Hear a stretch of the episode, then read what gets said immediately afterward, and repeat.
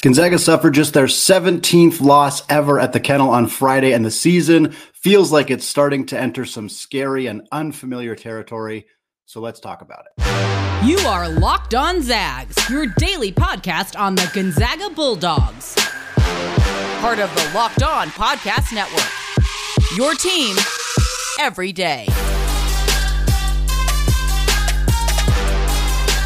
What is going on, y'all? Happy New Year and welcome into the Locked On Zags podcast, part of the Locked On Podcast Network, your team every day.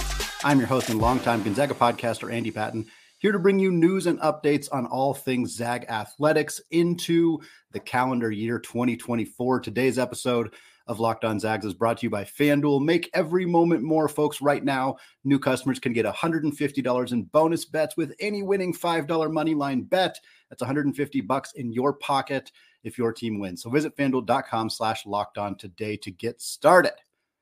All right, folks, it is Monday. We are not doing our typical mailbag Monday today because we are going to talk about what happened on Friday specifically.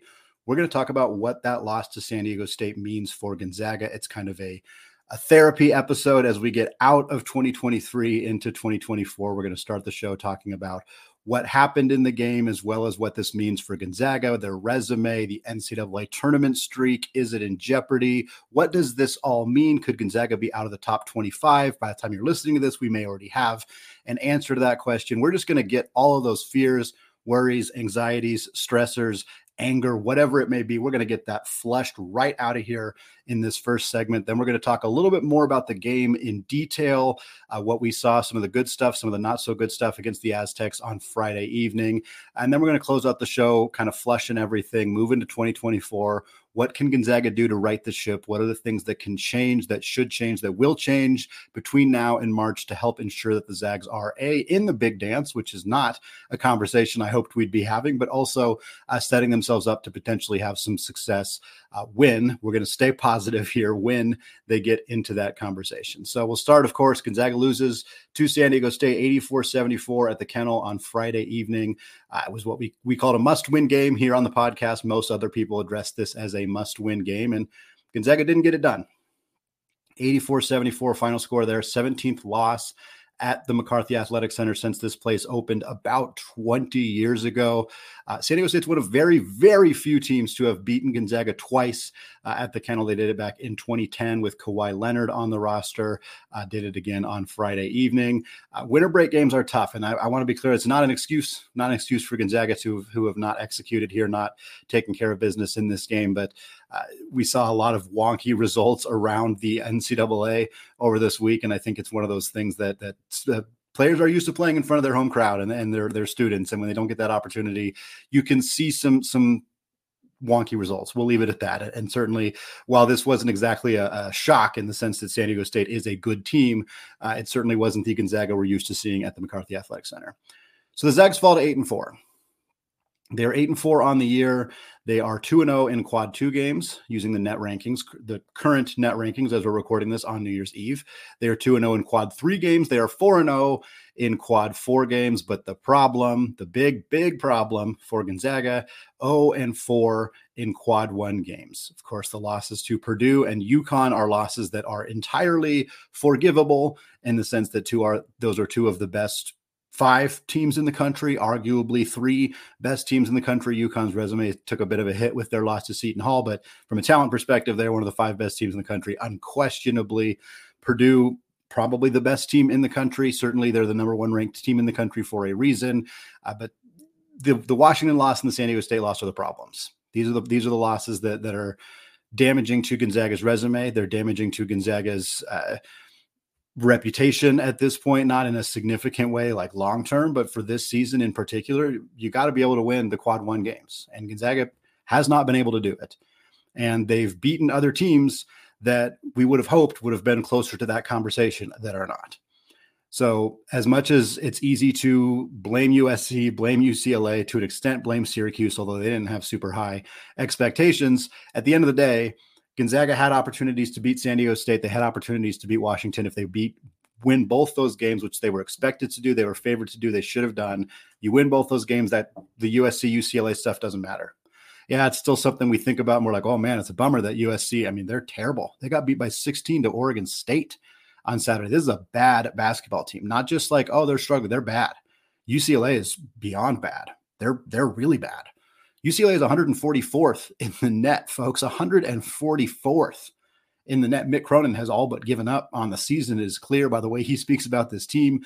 USC is, I think, one in five since Bronny James came back. Uh, it's not his fault, to be clear. That just was an expectation that that was going to lead this team, uh, kind of get them back on the right track, and it has done the opposite. Uh, they just are really, really struggling this season. But those two teams not being what they anywhere close to the preseason expectations is something that wouldn't have made as big of an impact on Gonzaga had they beaten Washington and San Diego State. But because they did not, they now are 0 and 4 in their quad one opportunities. Their games against USC and UCLA don't mean nearly as much because they are quad two or quad three games at this point.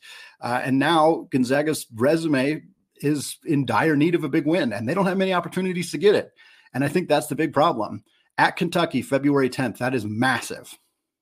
And that's going to be really tough. It's going to be really tough. A lot's going to change between now and February 10th. So we're not going to sit here and try to preview that game at this point, but that is going to be a very, very tough matchup. John Calipari's young team is very good. They are cruising right now. Incredibly talented group of guards. They're just getting their front court healthy and situated. This that's a scary team. That's the only guaranteed quad one game left on Gonzaga's schedule. Now, St. Mary's on the road is probably going to be a quad one game. As much as St. Mary's has struggled this year, as we record right now, they are 51st in the net. A true road game just needs to be a top 75 net team. I do not think St. Mary's is going to fall out of the quad one conversation for Gonzaga on the road, but they got to win it in Moraga. They got to win it in Moraga. Their home game against St. Mary's probably not a quad one game unless St. Mary's climbs all the way into the top 30. Don't expect that to happen. San Francisco is 39th. I guess it's possible they could be a, a quad one game at home if they cl- climb into the top 30. I don't expect them to just because they don't have many opportunities to pick up marquee wins. The road game against San Francisco, although it is at the Chase Center, will be a true road game for Gonzaga as as per my understanding, which means they just need to be top 75. They are well within that threshold right now. So, assuming Gonzaga wins uh, at San Francisco, at St. Mary's, that is two quad one games they will likely pick up. So, it's a dose of optimism at that point. Uh, but again, that makes that Kentucky game extra important. If they can pick that one up, they have three quad one games. Still not going to be a super pretty resume. We know that. We know that. There's just no other way to look at it. It's whatever Gonzaga's, if Gonzaga is in the at large conversation, that is going to be a, a factor. And that's kind of what I want to talk about now is is Gonzaga's NCAA tournament streak in trouble? Mark Few's never missed the big dance as a head coach. He's been there since 1999, since 2000, I should say. Never, ever missed the NCAA tournament. Is it in trouble? A little, a, little. It, it would be, at this point, it would be borderline malpractice to say no. It is a little bit in trouble. The WCC is a one bid league. It looks pretty confidently like a one big one bid league. Gonzaga is the best team in the WCC. Nothing that has happened this season has changed that in my mind, in the mind of many other people, partly because St. Mary's has been pretty bad. So that helps Gonzaga still be in that conversation. San Francisco is good. They are better than they've been in the past. I think this is a good, dangerous, like tournament caliber team when they have the pieces together, but they don't have the resume to be an NCAA tournament at large team. And frankly, I don't think that they're better than Gonzaga. That doesn't mean that they couldn't clip them and that's if, if Gonzaga plays them three times, it is possible San Francisco wins one of them. And if the one they win is at the Orleans Arena in Las Vegas, there could be some real trouble for the Zags. There's a lot of similarities right now for this Gonzaga team and the 2015 2016 team. It has not been that long maybe I'm just dating myself. It has not been that long since Gonzaga was in a position where they had to win in Vegas to go to the NCAA tournament. It feels like a long time because the year after that, they went to the NCAA national championship against uh, North Carolina. Since then, they've been to the big, they've been to the championship one other time. They've been to the Elite Eight multiple times. They have been this juggernaut program since 2017. And so I think the the feeling, the perception is that Gonzaga has well ascended past the point of being in danger of missing the NCAA tournament. But 2016 wasn't that long ago and Gonzaga got it done. They won in Las Vegas behind 22 from Eric McClellan. Domantas Sabonis went nuclear in the NCAA tournament against Jakob Poeltl at Utah in the second round. They went all the way to the Sweet 16, lost to Syracuse. That was the start of the Sweet 16 streak. Was the year that Gonzaga barely made the NCAA tournament. So there are some similarities, but it's also a, a reminder here as we get out of this kind of struggling segment to discuss, you know, the, the fears and concerns about Gonzaga. It's worth acknowledging. It's not like other blue blood programs don't miss the tournament sometimes. This happens. Gonzaga's streak is incredible, monumental, unprecedented in the sport for a program that was an, a no name to have made the tournament as many years in a row as they have. Kentucky and Duke both missed the tournament in 2021. That wasn't even that long ago. North Carolina missed the tournament in 2023. They missed it last year. They also missed it in 2010. Guess what? Both of those times they missed the tournament, the previous year they had been in the, the national championship. They won it in 2009, then missed the tournament in 2010. They were runner up in 2022 and then missed the tournament in 2023. So Gonzaga is not alone in being in danger of missing the tournament. I still believe they are going to make it, but it is worth acknowledging that it is not like, oh, they're they're the program is in shambles if they don't, or even if they just barely sneak in. Again, in 2015 16, they barely snuck in. People were worried about the future of the program. The next year, they went 31 and 2 and were leading the national championship game with six minutes to go. So, is the sky falling? A little more than it has in the past. We will acknowledge that. But there is still a lot of season left, a lot of opportunities. Are, is Gonzaga going to be a top four seed? Are they going to play in Spokane? Almost certainly not. Almost certainly not. But it doesn't mean they're not going to make the tournament. Doesn't mean the Sweet 16 streak is necessarily over. If they get in the tournament, anything can happen. Uh, but, you know, it has been a rough start to the season, and it is cons- fair to be pretty concerned about where this program is at this point this season. So, what we're going to do now is we're going to dive a little bit more into the specifics of the San Diego State loss, the concerns, the things we didn't see, the things we wanted to see, as well as some of the things that we did see, some of the good things, some positive stuff that we can maybe take forward uh, the rest of the season. All of that coming up after a word from today's sponsor, FanDuel. Folks, as the weather gets colder, the college basketball offers stay hot on FanDuel. And right now, new customers can get $150 in bonus bets with any winning $5 money line bet. It's 150 bucks in your pocket if your team wins. So if you've been thinking about joining FanDuel, there is no better time than right now to get in on the action. The app is super easy to use. There is a wide range of betting options, which include spreads, player props, over unders, and more. The Ladies' Eggs right now are at 10,000 to 1 odds to win the national championship. And look, I, I to quote Kevin Malone from The Office, you take 10,000 to 1 odds anytime you can get it. So if you want to join me in doing that, visit fanduel.com slash locked on and get in on the action this college basketball season. FanDuel, an official partner of the NFL.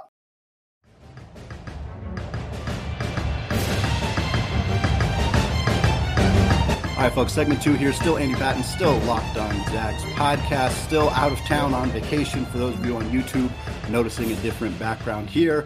What I want to do now is get a little bit more into the San Diego state of it all. The actual game on Friday. I suspect most of you, many of you probably watched the game, but for those of you who did not, we're going to talk a little bit about what actually happened. And really what I want to do is kind of what talk about what went wrong because a lot of what went wrong on Friday is kind of what has been the issue for Gonzaga all year long. And the top of it is pretty simple. It's three words. The Zags can't shoot. They do so many other things well. They're a good defensive team, although their defense was suspect on Friday. But ultimately, at the end of the day, Gonzaga can out rebound teams like they did. They can get more assists like they did. They can have a similar number of turnovers like they did. But if you can't put the ball in the hoop, you're going to lose games. It is not a lot more complicated than that, unfortunately. And in this game against San Diego State, Gonzaga shot five of 19 from three. That is 26.3%. San Diego State is giving up 29% from three on the season, and it never felt like Gonzaga had a realistic opportunity to outshoot that. And they did not. Five of 19 from three, 42.4% from the field. Typically, Gonzaga is at least a quality two point shooting team if they're not knocking them down from beyond the arc. But in this game on Friday, they weren't doing either particularly well. Like I said, more assists, more rebounds, similar number of turnovers, and they just got beat because they missed more shots. They did not convert on opportunities to score when they needed to do so. Points off turnovers was an issue. So while I acknowledge there was a similar amount of turnovers, San Diego State capitalized on those more. But again, what does that boil down to? If you score more points off turnovers than the other team when you had a similar amount, it's probably because you made more shots. Same issue for Gonzaga and Mark team. They just weren't knocking down the shots when they needed to. And again, that has been an issue all season long for Gonzaga. The, the lack of a three point shot has been a problem from game one. It remains an issue. It is hard to see an obvious solution to that unless Steele Venter's leg magically heals. That is a problem for Gonzaga. It is a problem that unfortunately is probably going to persist, and they may need to find ways to win games without it. Outside of that, bench depth It's not there and it's not getting played. That's the big issue in this game. Anton Watson, Ryan Nembhard both played the full 40. Every minute in this game, Nolan Hickman played 39 minutes. Those three guys have played pretty much every minute of every big game, and that was still the case on Friday against San Diego State. Ike played 31 minutes. Dusty Stromer played 21 minutes. Ben Gregg played 20. We'll get to that momentarily. Braden Huff played just eight minutes. Yeo played one, and that was it. That was it for the for Gonzaga's depth in this game. Once again, there isn't a lot of options. Mark Few is not utilizing the options that he has. He did not play Yeo very much in this game. He did not play Huff very much in this game. Uh, Stromer didn't play very much in this one, and that was the freshmen weren't up to the task in this one. That's another issue for Gonzaga. That the depth and the three point shooting have been issues all season long. Freshmen not being up to the task hasn't necessarily been an issue all season long. Dusty, for the most part, has been great this year. Braden, for the most part, has been great this year, but neither of them got it done on Friday against San Diego State.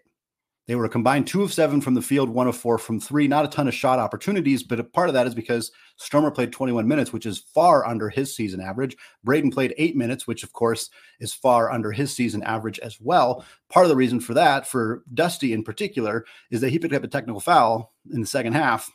And look, it was the thing that happened was fairly minor. There was a, a bit of a kind of get in your face situation between Anton Watson and I think it was Micah Parrish uh, from San Diego State. I believe that's who it was.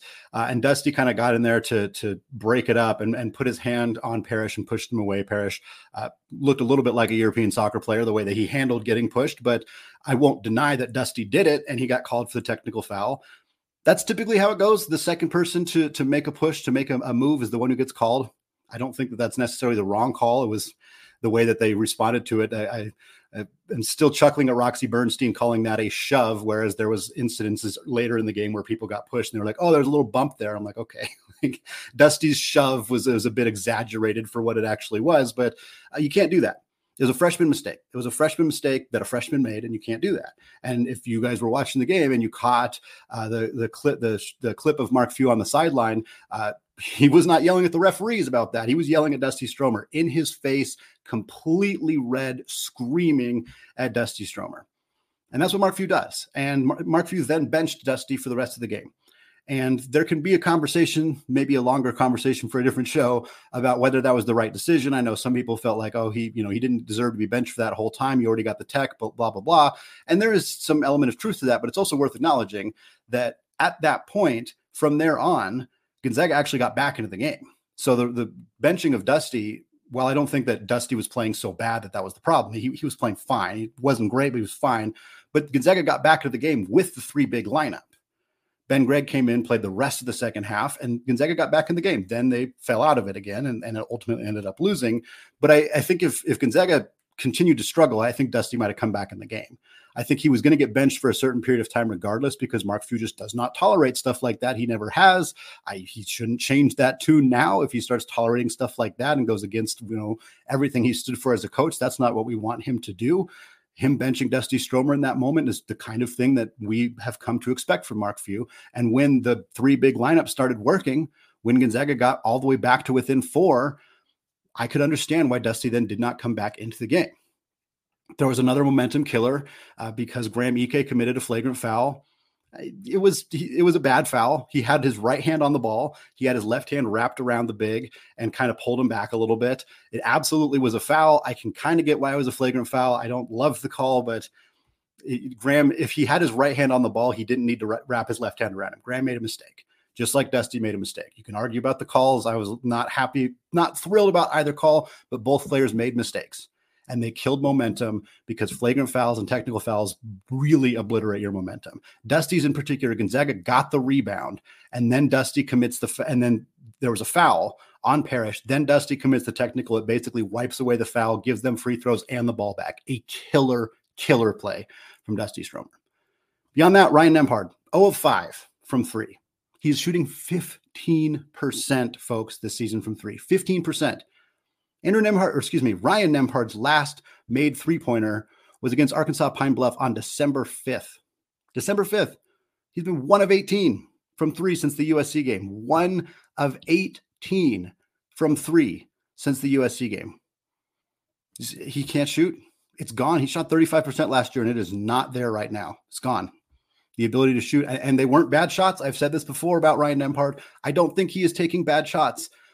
Every time he lined up a three, I was like, yeah, that's a pretty good shot. There was one that I remember thinking, uh, okay, I didn't love that shot. But most of the time, he's open. The play is designed in a way to get him an open look. He's got an open look. He takes the shot. It just doesn't go down. I don't think he's taking bad shots, but at this point, if you're one of 18, eh, they almost all become bad shots. But you got to find a way to shoot yourself out of it, and that is the hard part right now. Is what how much leeway do you give Ryan Nembhard to find that outside shot because it's not there right now. The last big thing, the Zags don't they just don't have that dude. They don't have that dude. Drew Timme was that dude. Jalen Suggs was that dude. Going, they've had plenty of dudes past then, uh, but they don't have that guy. Anton Watson is great. He's not that guy. That's not who he is. Ryan Nembhard right now, not that guy. Graham Ike at times can be that guy, but he's not really that guy. They just don't have him. They don't have him. And that's a big issue for Gonzaga. The signs of optimism, we'll get to him here really quickly.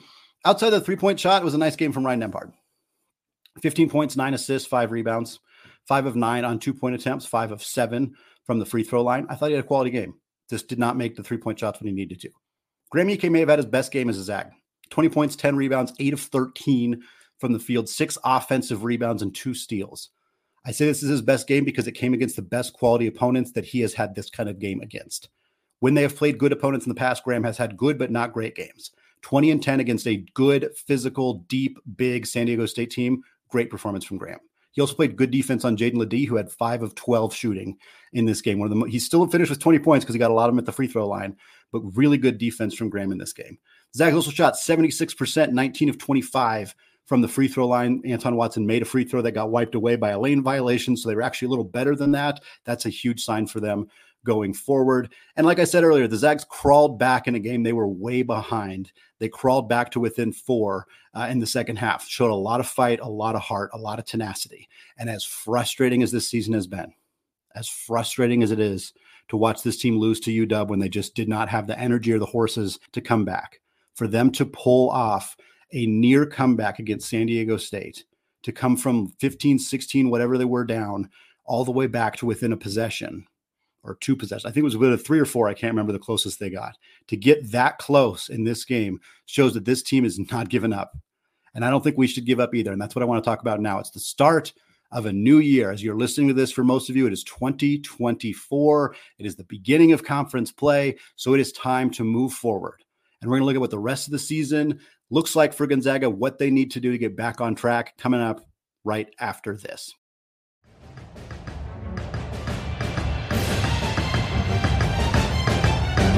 All right, folks, final segment here. As we get into 2024, we're going to flush it. We're going to flush 2023. We're going to flush the 8 and 4 start to the season, flush the loss to San Diego State, and we're going to look ahead because it's 2024. That's what you do.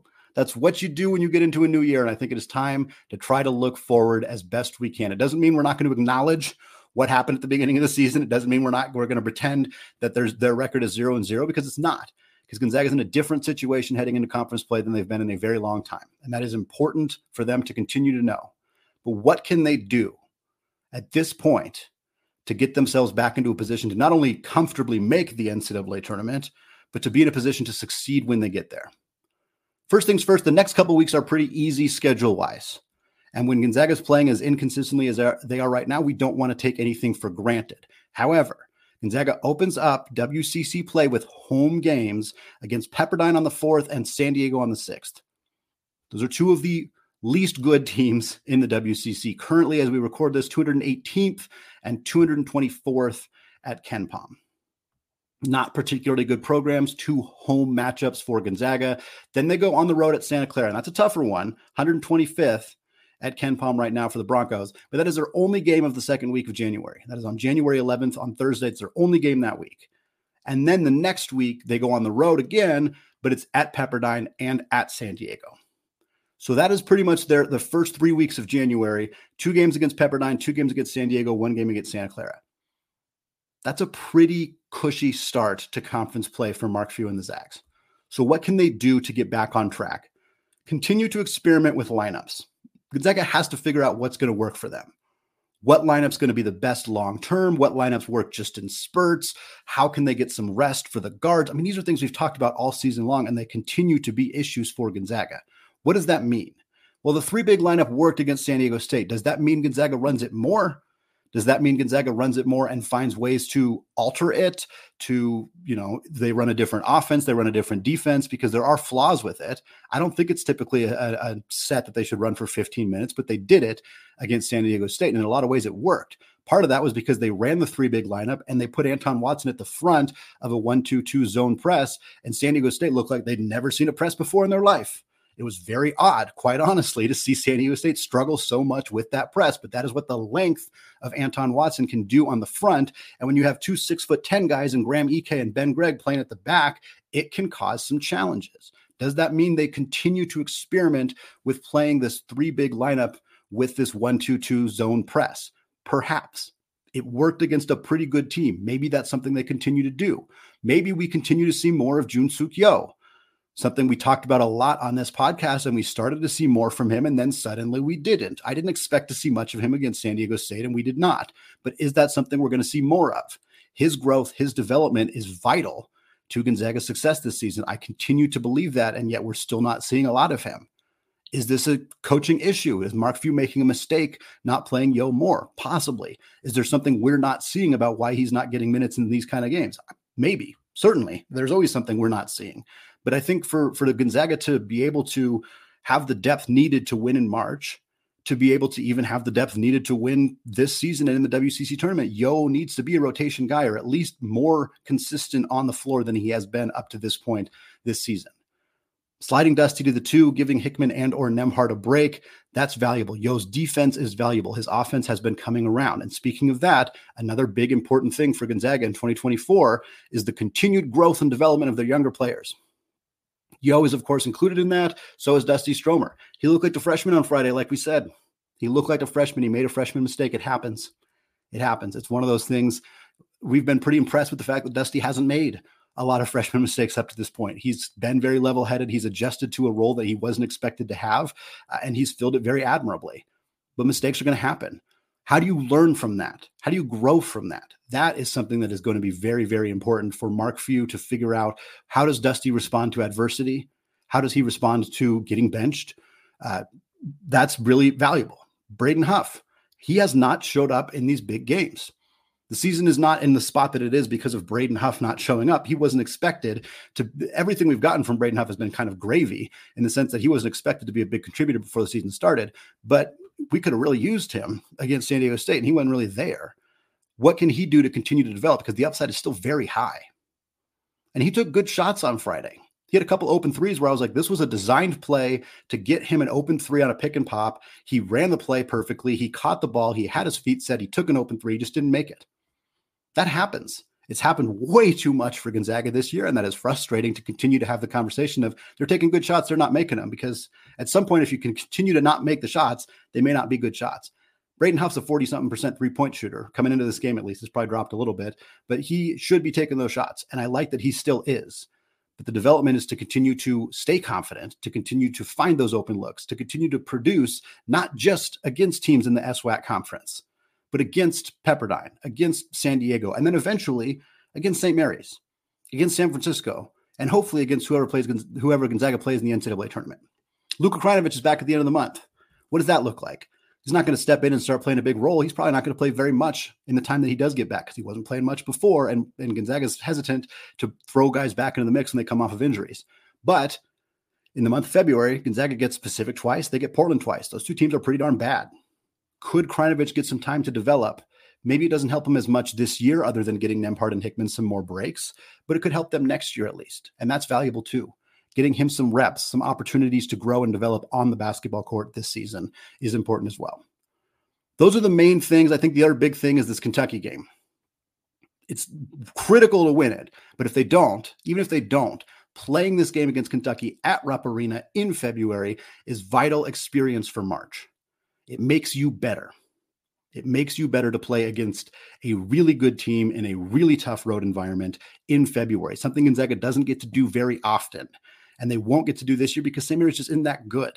It's still going to be a loud environment when they play at Moraga. I think St. Mary's is still going to give him a game because Randy Bennett does not like to just roll over and let Gonzaga beat him. He's not going to want to do it after last year's WCC tournament. But at the end of the day, those two games in Moraga and uh, in at in Lexington against against Kentucky at Rupp, those are valuable games for Gonzaga to get that experience of playing in hostile crowds before March Madness. There are a lot of things Gonzaga can do to to turn this thing around. Again, they're not going to be a top four seed in the NCAA tournament. It's not going to happen. The, their streak of being an AP top 25 team very possibly has come to an end by the time you're listening to this. The expectations for Gonzaga are different than they were to start the season, than they were to start the month of December. They're different. We're in a different spot now, but that does not mean the season is over. That does not mean that Gonzaga's run as a powerhouse basketball program is over. Far from it. Those are extreme overreactions that most people are not having, but I, it's important to acknowledge. But it does mean that Gonzaga's expectations are different and that they still need to find ways to win basketball games now more than ever to put themselves in a position to still keep that streak alive and find themselves in the NCAA tournament where at that point anything can happen. You get into the big dance, you reset your season, you go from there, you find ways to just win one game at a time, just like they did in 2015. They barely snuck, or 2016, they barely snuck into the big dance. Most people thought, okay, they made it good for them. They're going to lose in the first round. They didn't. Oh, good for them. They're going to lose to Utah. They didn't. Made it to the Sweet 16. You never know. Could happen again. Could happen again. We're going to be back on Wednesday talking more about what happens with the AP poll, getting a little bit ready for the game against Pepperdine, all that good stuff coming up later this week here on the Locked On Zags podcast. Thanks to all of you who listened in 2023. Thanks to all of you who have already listened here in 2024. Looking for our looking forward to another fantastic year on the Locked On Zags podcast. It's going to be a, a really fun one, even if this season uh, has different expectations than usual. So once again, I want to thank you all for being here with me uh, as we get into 2024. Uh, and until next time as always, go Zags.